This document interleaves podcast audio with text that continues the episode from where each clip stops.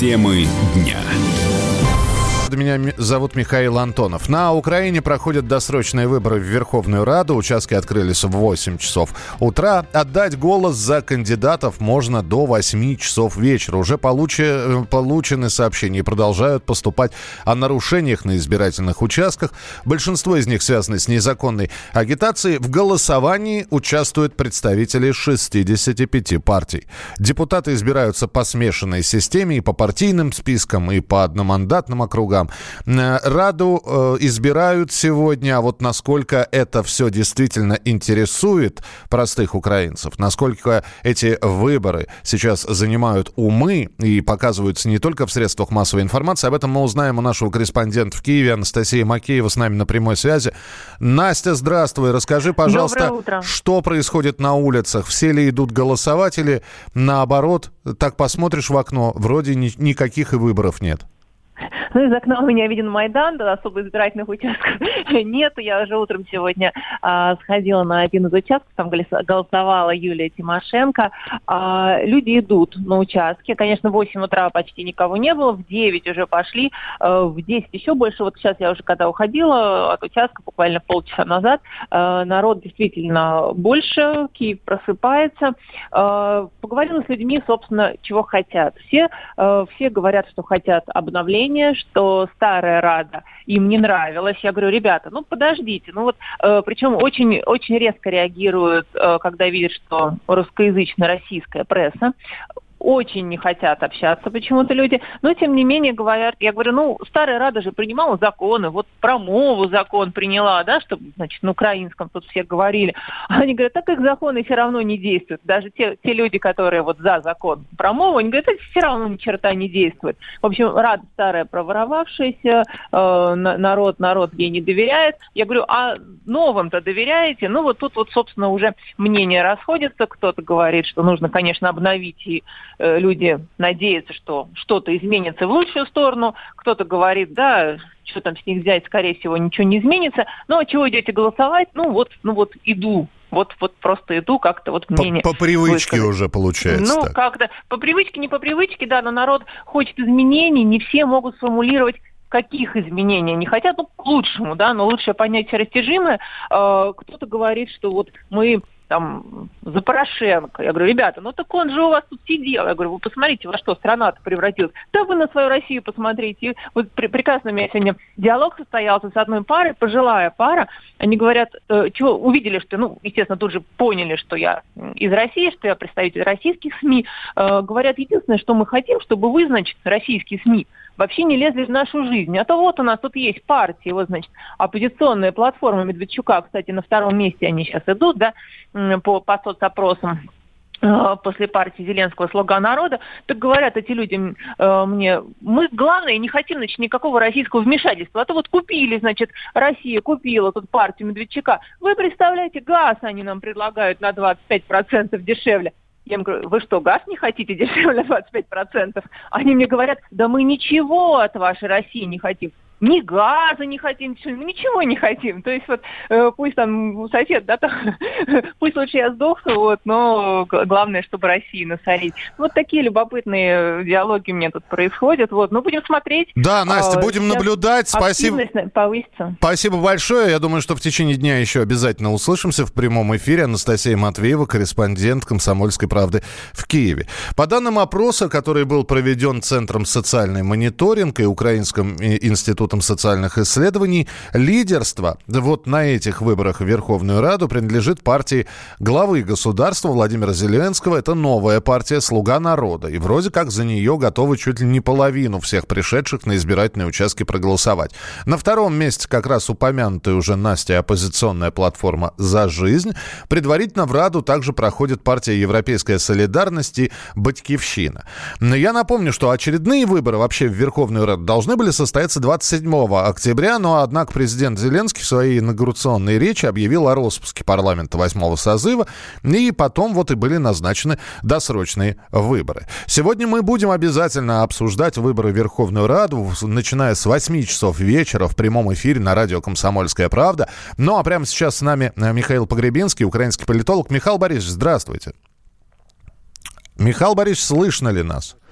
Попробуем сейчас еще раз э, набрать украинского политолога. Ну а лидер партии «Батькивщина» Юлия Тимошенко вот действительно сходила, отдала свой голос на очередных выборах народных депутатов в Верховную Раду. Причем каждый из политиков того или иного уровня, которые приходят голосовать на э, избирательные участки, они считают своим долгом обязательно сказать тезис, речь, афоризм, монолог произнести. Что сказала Тимошенко? Нет лишнего времени на эксперименты. Нам реально нужно после выборов начинать действовать. А, при этом она сказала, что, скорее всего, Батькивщина, конечно, наберет много голосов. Ну, и было бы странно услышать от нее что-то другое, но согласно предварительным опросам, которые были проведены на Украине, около 7% украинских избирателей готовы отдать свою, свой голос за, партии, за партию Юлии Тимошенко. Михаил Погребинский, украинский политолог, вернулся к нам в студию. Михаил Борисович, здравствуйте.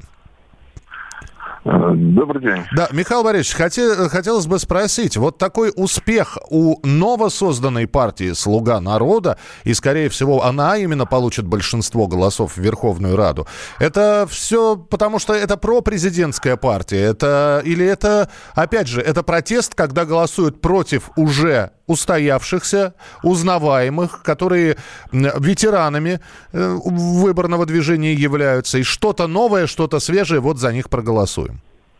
Э, ну, прежде всего, и этот успех э, партии, которой вот совсем полгода назад не было, вовсе, это, конечно, результат феноменального успеха президента Зеленского на президентских выборах.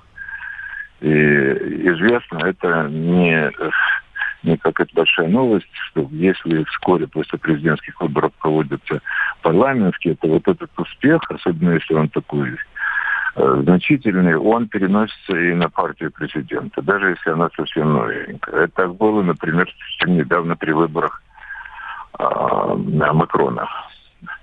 Так что главное это, это как бы третий тур президентских выборов поддерживают, и высокие очень удерживаются до сих пор а, высокий э, потенциал поддержки, доверия к Зеленскому, и люди пока не успели разочароваться, хотя он каких-то никаких результатов пока не показал, но тем не менее этот высокий уровень удерживается, и все прогнозы давали уверенную победу э, с результатами там близкими чуть ли не к 50%.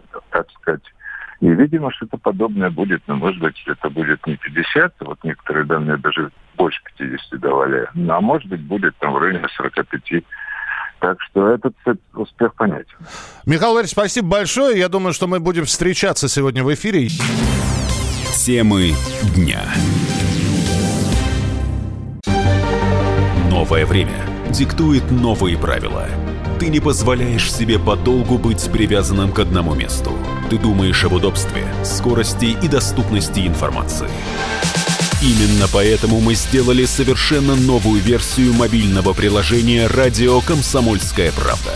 Современный интерфейс и обширный набор полезных функций. Возможность слушать нас в дороге, как на iOS, так и на Android. В режиме онлайн и подкасты. «Комсомольская правда». Всегда рядом. Радио жизни. Радио для тебя.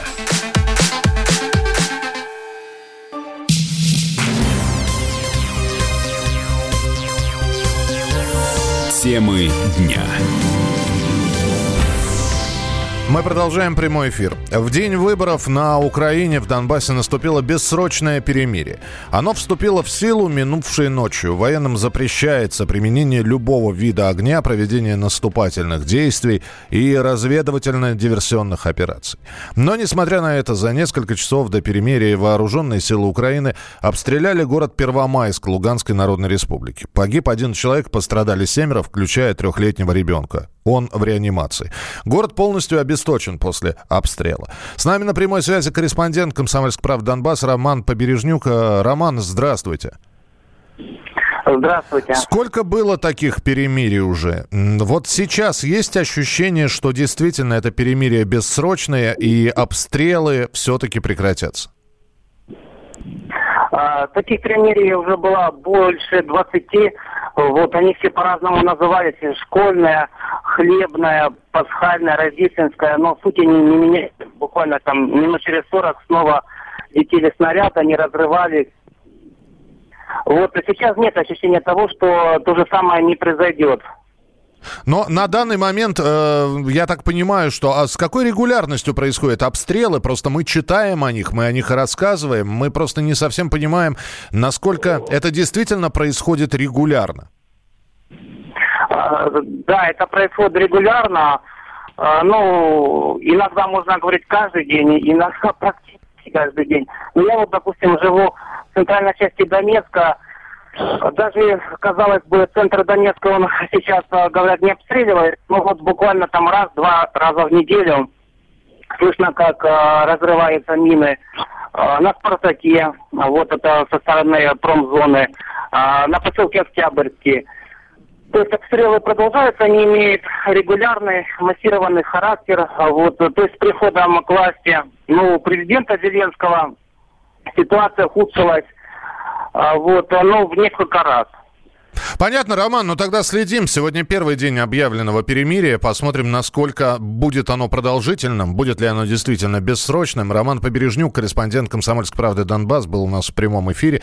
Решение о перемирии было принято 17 июля на очередном заседании в Минске контактной группы. Там также согласовали процедуру обмена пленными по формуле 101 на 50. Иркутские власти направят на строительство нового жилья для пострадавших от наводнения 10 миллиардов рублей. Еще 4 миллиарда уйдет на капремонт. Об этом сообщил губернатор региона Сергей Левченко.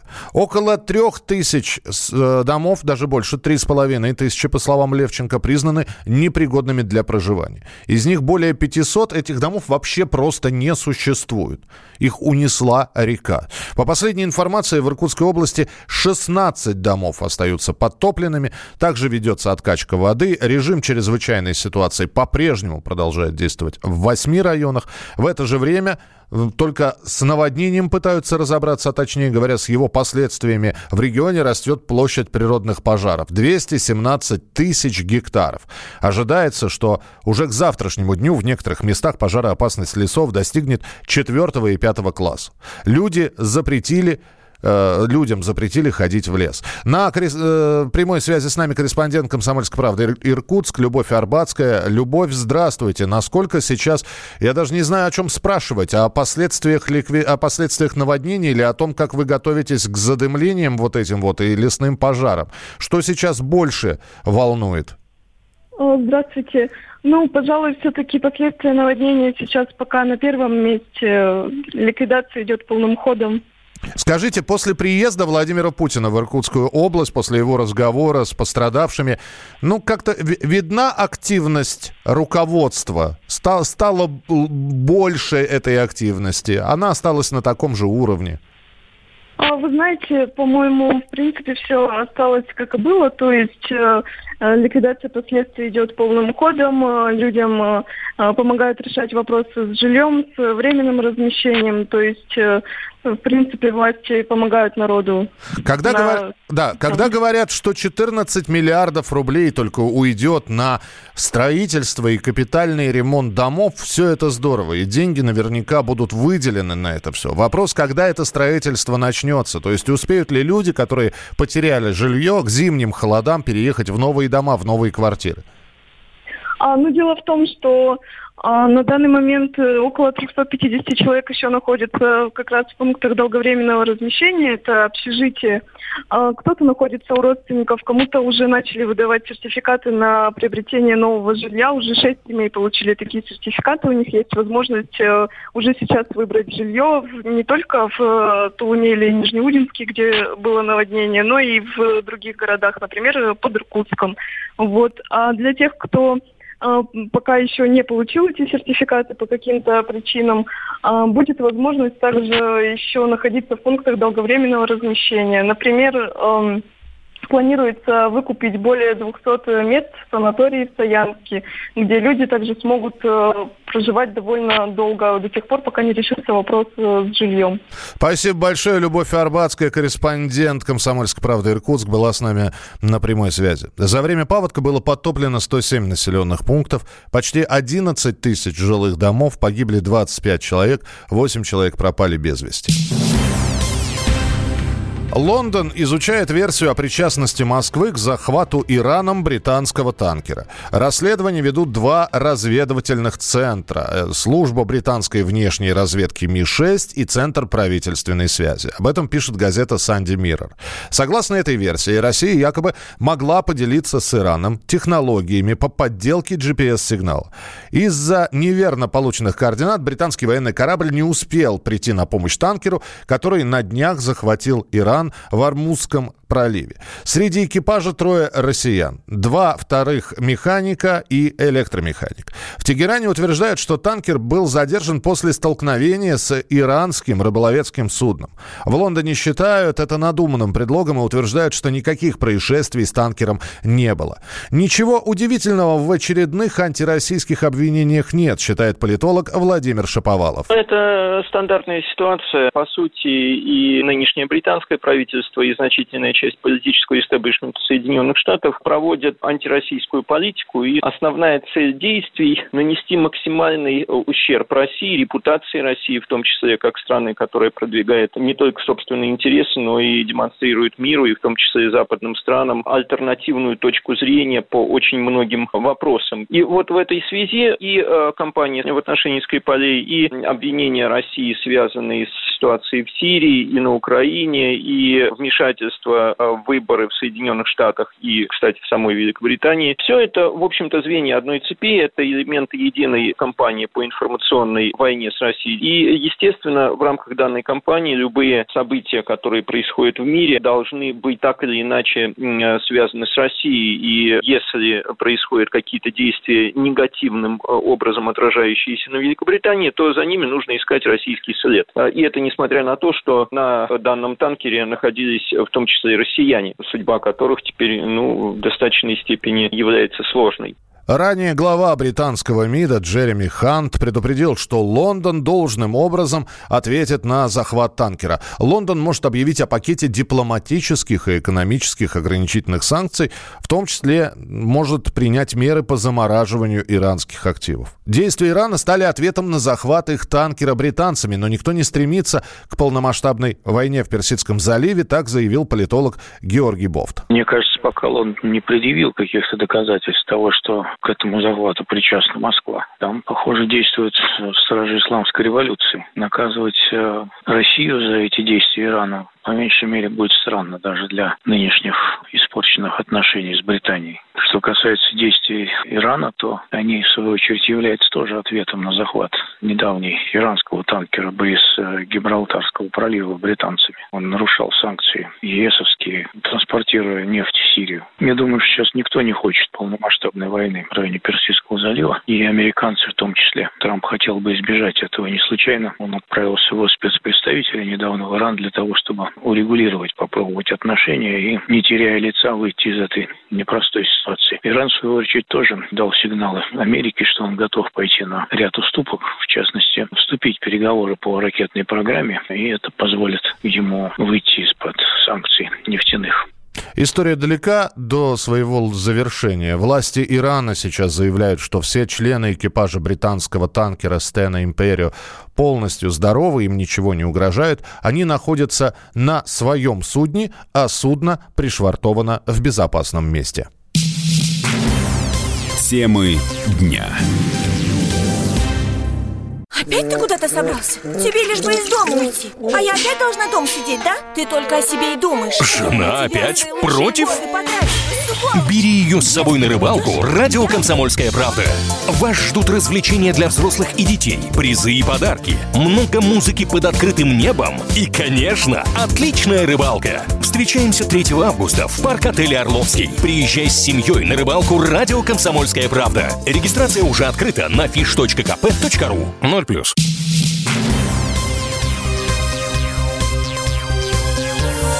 Темы дня.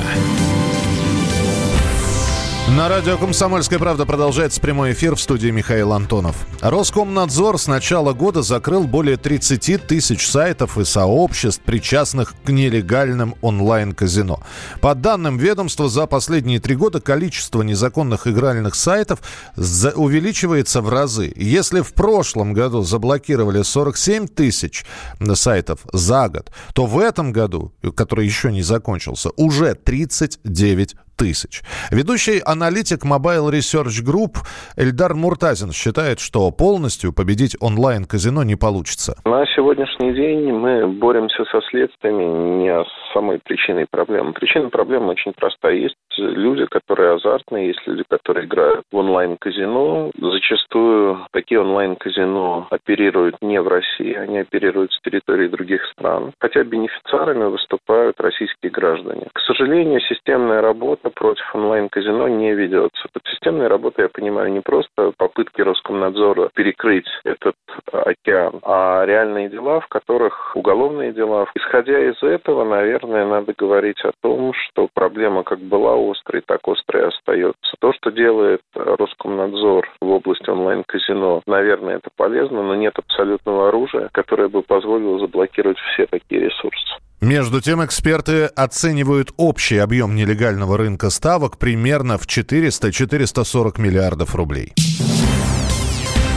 Министерство транспорта предлагает штрафовать за неоплаченную езду по платным трассам. Сумма от 5 до 10 тысяч рублей. Эти санкции будут применяться в тех случаях, когда водитель проехал пункт оплаты и сломал шлагбаум, либо не оплатил дорогу в системе безбарьерного проезда. Постановление вынесут в течение пяти дней с момента нарушения и отправят по адресу регистрации водителя. При этом предполагается убрать шлагбаумы, факты оплаты или неоплаты будут фиксировать установленными на пунктах въезда камерами.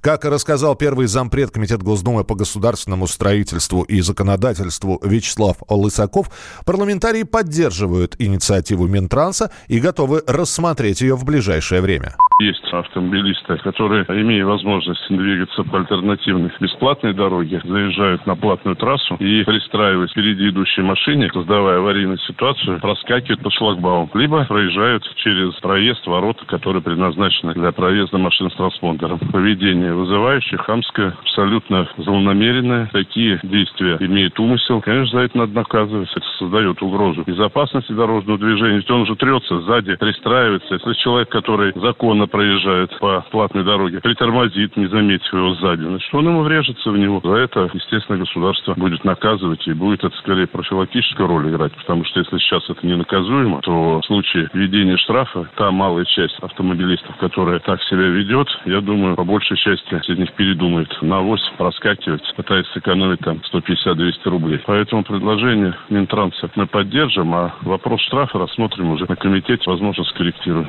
Введение штрафов за бесплатный проезд по платной дороге – меры необходимы. Но срок для обжалования необходимо увеличить до 10 дней, так говорит автоюрист Дмитрий Славнов. Если будет установлен водитель транспортного средства, то штраф будет выписан ему. Если же водителя задержать не удастся, то собственнику транспортного средства направляется данный штраф. Если это все фиксирует камеры, штраф будет выписан собственнику транспортного средства. На каждую платную дорогу есть бесплатный аналог. Соответственно, если водитель у нас очень хитрый и хочет проехать бесплатно с комфортом по платной дороге, ну, господа, как по мне, так штраф вполне адекватный. К примеру, если не сработал транспондер, мы хоть и живем век цифровой индустрии, ну, не сработал. Есть 10 дней для обжалования данного штрафа. Необходимо будет предъявить вашу карту с историей, там же записывается, как вы проехали, и, соответственно, обжаловать данный штраф. 5 дней это, конечно, мало. У нас сейчас идет срок для обжалования 10 дней. В принципе, 10 дней для автовладельцев хватает, чтобы обжаловать свои постановления, которые выносит инспектор, к примеру. Сейчас въезды и выезды на платный участок дороги оборудованы специальными пунктами оплаты. Они заметны издалека, и тарифы подразделяются на дневной, ночной, кстати, второй по размеру ниже. При оплате наличными нужно остановиться около кабины кассира. Можно использовать уже упомянутый транспорт, транспордер, э, специальное электронное устройство, которое работает от батарейки. За транспорт, транспордером закреплен лицевой счет, который необходимо пополнять. И сейчас в России наказание за проезд зайцем по платной дороге не существует. «Мстители. Финал» установят новый мировой рекорд кассовых сборов. Таким образом, картина обойдет предыдущего рекордсмена, блокбастер Джеймса Кэмерона «Аватар». Издания и различные э, сайты, посвященные голливудскому кино, пишут, что м, фильм тот самый «Мстители. Финал» на данный момент собрал в прокате 2 миллиарда 789 миллионов 200 тысяч долларов. И точно соберет еще полмиллиона, необходимых для установления рекорда. Кинокритик и ведущий программы на радио «Комсомольская правда» Давид Шнейдеров считает, что жанр комиксов теперь очень популярен и у нас, и в мире, и этим объясняется такой успех картины. Мне на самом деле очень жаль, что «Мстители» обошли «Аватар», потому что мои симпатии как раз на стороне «Аватара». Ну, пока они обошли всего на 100 тысяч долларов, это весьма немного, но это хорошо сделанное кино. За плечами у «Мстителей» лежит огромная армия поклонников комиксов. Кстати, в России этот фильм уступил и «Аватару», и «Движению вверх». То есть в России это сильно не чемпион, потому что в России комиксы не пользуются такой популярностью, как не пользуются на Западе. Поэтому «Мстители» в России России отстали. Но думаю, что огромную роль сыграла именно невероятная популярность комиксов. Заключительный фильм о приключениях «Мстителей» вышел в мировой прокат 24 апреля. Кассовые сборы в первые выходные составили 1 миллиард 200 миллионов долларов. «Аватар» Джеймса Кэмерона – установил рекорд в 2010 году и собрал 2 с лишним миллиарда долларов, 2,7. До этого наиболее успешным в прокате считался фильм того же режиссера Джеймса Кэмерона «Титаник». Смогут ли «Мстители» обогнать «Аватар»? Вероятнее всего, да. Но Джеймс Кэмерон не дремлет. «Аватар 2» выходит на экраны уже в следующем году. Тепло в центральную Россию вернется на предстоящей неделе. А уже к следующим выходным можно даже искупаться. Об этом рассказал ведущий специалист Центра погоды ФОБОС Евгений Тишковец. Воскресенье сегодня в тылу циклона в столичном регионе в центральной России сохранится вероятность скоротечных дождей. Дневная температура не превысит плюс 20-22 градусов. То с наступлением следующей недели лето станет постепенно возвращать свои утраченные позиции. Так в понедельник, вторник на фоне повышенного давления распогодится благодаря чему потеплеет, ну и температура вернется в свое климатическое русло, плюс 23-25. В среду, четверг скажется влияние балканского циклона с юго-запада, оттуда потянутся более плотные облака, кое-где переходящие в дождевое состояние. Ну, из-за этого воздух на 2-3 градуса кратковременно остынет. Но, однако, к концу недели, когда уже наступает климатическая макушка лета, инициатива станет переходить к скандинавскому антициклону. Это сулит москвичам преимущественно солнечную сухую погоду. Ну, а максимальная температура повысится до плюс плюс 23-28 градусов. Ну и вода в таких условиях подогреется до плюс 19. Но это что касается погоды на следующую неделю. А ранее ученые предсказали, что в ближайшие пять лет в России может установиться аномальная жара. За последнее время температура на континентах в летнее время значительно увеличилась. В нынешнем году, например, в Индии средняя температура равняется почти 52 градусам по Цельсию. Такие показатели критические для организма человека. Ученые говорят, что к концу 21 века температура на Земле в среднем повысится на 4,5 градуса. Главной причиной причиной глобального потепления становятся вредные выбросы в атмосферу, которые происходят по вине человека. Темы дня. Радио «Комсомольская правда». Более сотни городов вещания и многомиллионная аудитория. Калининград 107 и 2 FM. Кемерово 89 и 8 FM. Эм. Красноярск 107 и 1 FM. Эм. Москва 97 и 2 FM. Эм. Слушаем всей страной.